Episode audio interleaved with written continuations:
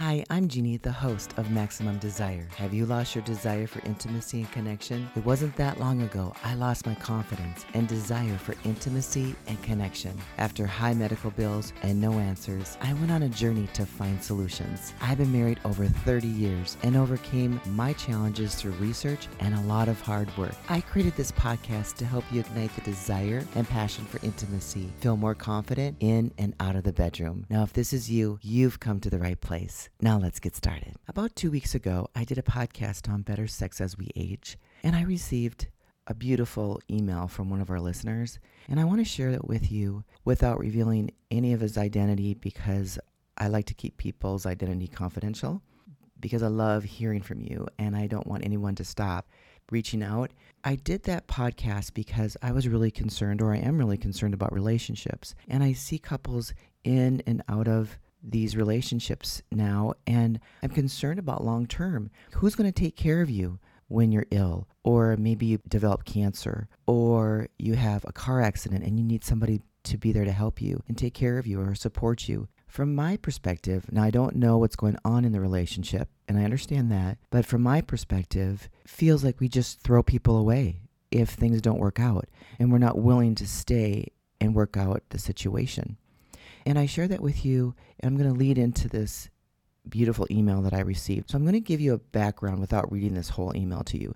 Is that this listener of ours, his wife had a situation where she ended up in the ER and on life support, like within a day, I believe. She went into a coma and then again they had to put her on life support. So it was really shocking because this happened all within days. And he had been married 45 years and he's been by her side every day in the hospital for the last seven weeks. So I'm going to read the email and then summarize bits and pieces of it. He said, Hi, Jeannie. I was listening to your podcast today, the one entitled Better Sex as We Age, and it got me thinking. Now, here's just kind of a brief synopsis. Again, she was been in the hospital for weeks and she had been recently downgraded after seven weeks in the ICU. And so they're able to manage her on a regular hospital floor.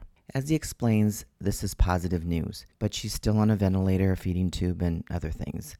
And she's begun to be able to move her arms, and otherwise, she's not able to move or communicate. And she's conscious sometimes, and she will recognize him and smile, which absolutely makes his day. He goes on to tell me that she has a long way back to any resemblance of, you know, near normal. And it'll be a long time before she can even come home.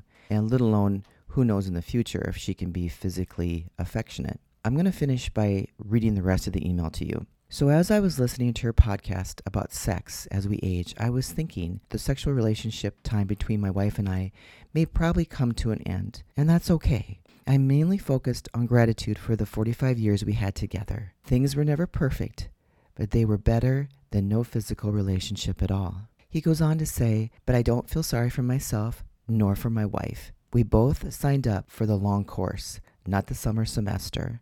Plus, I have strong role models in my family for taking care of loved ones no matter what. So, as I was listening to your podcast, I thought some people who complain about my wife won't do this or my husband won't do that may not appreciate how quickly it can all be gone. I think you have a great message, and I wish you success. You are making a difference, so thank you. Now, when I read this email, I was so touched. It brought tears to my eyes, and I read it to my husband. It brought tears to his eyes. And I think the tears are not tears of sadness, but tears of pure love to see that here's an individual that is going to stand by his wife after 45 years of marriage, no matter what. It's powerful to hear that there are people out there doing that and I believe that there's times where you just need to sacrifice your own desires, your own wants, your own needs for the other person. And that's true love. Now, I hope this has inspired you today because I'm not suggesting you stay in a relationship that's harmful to you by any means. So please understand that and put this in perspective that we're all human, we all make mistakes, but there's nothing more beautiful than giving and loving another person. You have a great night. Bye now.